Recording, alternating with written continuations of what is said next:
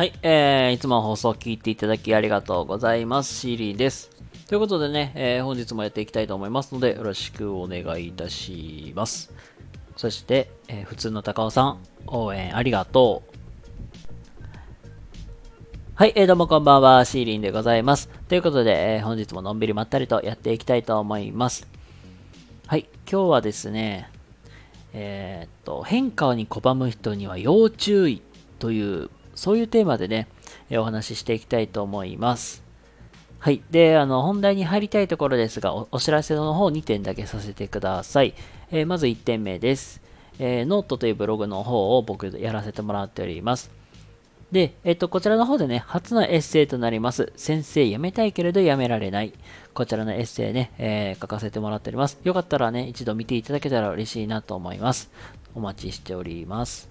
それから2点で2点目でございます。で、ワンオンワンというコラボライブの方でね、お相手さん募集中です。で、えー今ね、8月分の、ね、えっと、コラボの方受付中ですので、よかったら、えー一度、ね、お話ししてみたいなという方とか気になる方いましたら、ご連絡いただけると幸いです。お待ちしております。はい、ということでね、えーそんなこんなで今日の本題に移りたいと思います。はい、今日はですね、えー変化に拒む人は要注意というそういうテーマで、まあ、話していくんですけども、もう結論ね、言うと、もう変化に柔軟に対応できるようにしていくのが、まあ、生き抜く、生き抜いていく上では大事だよという、まあそういう話ではあります。で、あのーまあちょっともう、こうちょっとね、深掘っていきたいんやけど、あのーダーウィンって皆様ご存知でしょうか？あのね、進化論を唱えた生物学者のダーウィンですね。が、まあ、あの、残した言葉というか、あの、の言うたら記録としてあるものとして言うと、生物たちが、まあ、こう、まあ、この時期ま、時代まで生き残れてるのは、変化に、あの、変化してきてるからこそなん変化して進化してきてるからこそ生き残ってるんだよっていうそういう通説を残してるんですよ。まああの言ったら環境も変わってきてるからそれに合わせて変化できている人ほど実はあの生き残りやすい。でよくね弱肉強食。まあ言ったらなんかそういう強者、肉食生物が、ね、肉食動物が生き残るってのか思いきや、実は変化している動物ほど実は生き残りやすいよっていう、まあそういう話をね、残しているわけなんですけども、なんかごめんなさい、長くなっちゃったな。で、あのーまあ、言ったら、柔軟に変化できる人間とか人こそ実は生き残りやすい。会社もそうだけど、まあ、仕事もそうなんだけど変化に拒むように生きていくと結局最終的には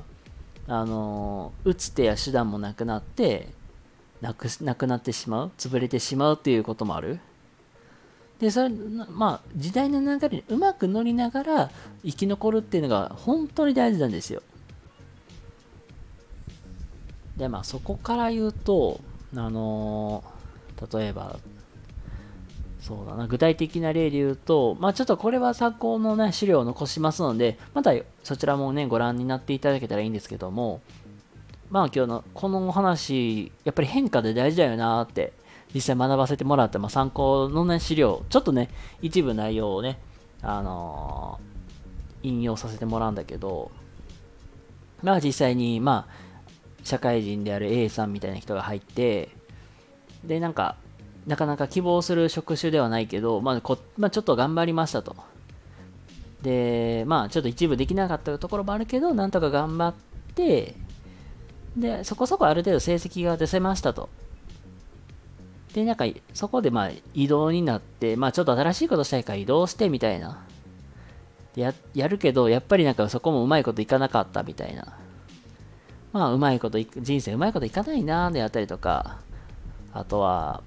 ね、新しいことすると、なんか潰れちゃうんだなとか、なんかまあ、なんか、なんか不幸の境遇に遭いながら、まあ、さらになんか、じゃあ、ね、あの戻ってきてやって、成績が上がったけど、まあ、成績いい感じになったけど、昇進はしないわ。で、けど、あのーみんな昇進していってるから僕も昇進したい。あけど転職したい。けど転職してもなんかなんか学ってあんまりいい感じじゃなかった。でなんやかんやして結局あのー、残って残って残ってしていった結果やっぱりなんか、うん、いいくじが引けなかったみたいな。でまあ新しい新人の子が入ってバリバリやってまあ結構すごいいいかなんか成績残してるけど、まあ、そこもすぐなんか転職しました。でいいとこ入ってる。けど結局なんか自分なんか貧乏くじみたいなものしか引いてないみたいな。なんかそういう感じの話なんですけども、なんかこの話を聞いて思ったのが、あ、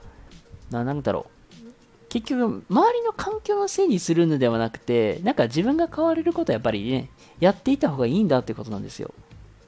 まあ、それこそなんかいい、いい例で言ったら転職するとか、で、まあ、それこそなんか、まあ、転職も一つの手段だから、まあ、すべてがすべて正しいわけではない、まあ、いい転職がすべてがすべて成功するわけではないけど、まあ、そうやってなんか自分で環境を変えるのも一つだし、まあ、あのやり方一つもやっぱ変えるっていうのも一つの選択でもある。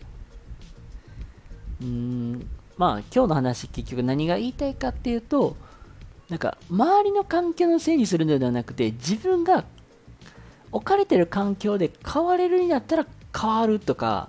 仕組み化するとか、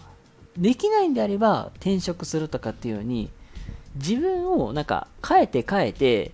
やっぱり社会になんか周りに溶け込めるとか、なんか成長していけるように自分をまなんかカスタマイズする必要があるんだなっていうことを、えー、今日のお話ではなんか伝えたかったところでございます。なんかちょっとすいません。なんかめっちゃ回りくどくなったかもしれないんですけども、まあ、いかがだったでしょうか。まあ、あのー、今日のね、あの話を一言で言うと、もう、変わりましょう。そして自分をカスタマイズして、あのー、もっともっと自分を高めていけるようにしていこうという話が、まあ、今日の、えー、ポイントでございました。はい、ということで、えー、今日の話いかがだったでしょうか。もしね、今日の話ためになったらよかったという方いましたら、いいねとかチャンネルフォローとかしていただけたら嬉しいなと思います。ということで、今日はですね、えー、変化を拒む者人は、えー、なんか要注意という、まあそういうテーマでお話しさせていただきました。